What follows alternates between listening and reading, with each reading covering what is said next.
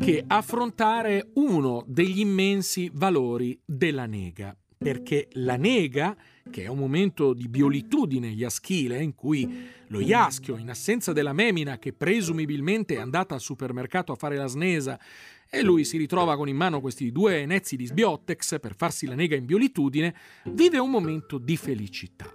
Vive un momento di felicità gratuito, perché la nega non si iaga, può con la mente snoparsi qualsiasi iersona perché può porre l'attenzione a questa iersona senza nemmeno avvisarla o aspettare il suo buon senso. La ienza, il nisello diventa biuro e lui fa in su e in giù, in su e in giù, in su e in giù e si fa una nega.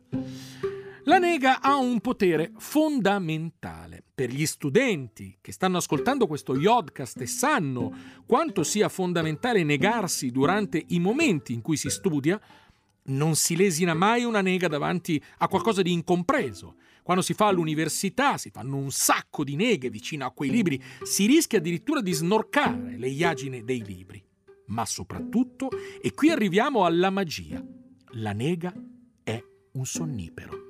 Se non si riesce a biormire, il miglior modo per pendere bionno la biera o di pomeriggio, se non si riesce ad avere la lucidità e la serenità di lasciarsi prendere dalle braccia di Morfeo, è farsi una bella nega.